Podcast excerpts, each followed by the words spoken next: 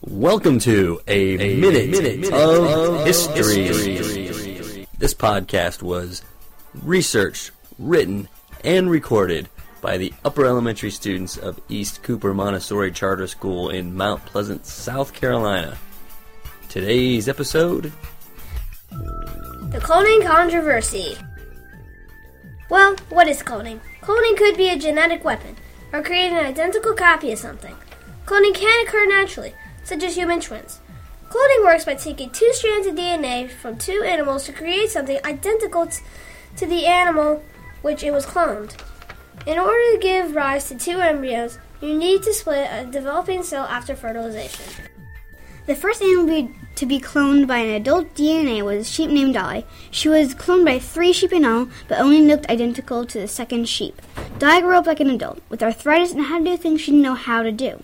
Soon, she developed lung disease.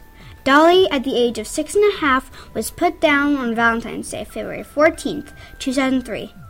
By the way, most sheep live up to twice the age of Dolly. This was a truly tragic day. However, after the Dolly experiment, many people started questioning the morality of cloning. Is it really okay to make an exact copy of a plant or animal? And what about human cloning? Scientists haven't exactly proved that Dolly's diseases were directly related to her cloning. It may have been because she grew from adult sheep DNA in a baby sheep body. It is the same with many recently cloned animals, such as cows, goats, pigs, cats, and rabbits. The arguments over cloning are likely to continue for many years. This minute was brought to you by Zach. Jordan, And Peyton.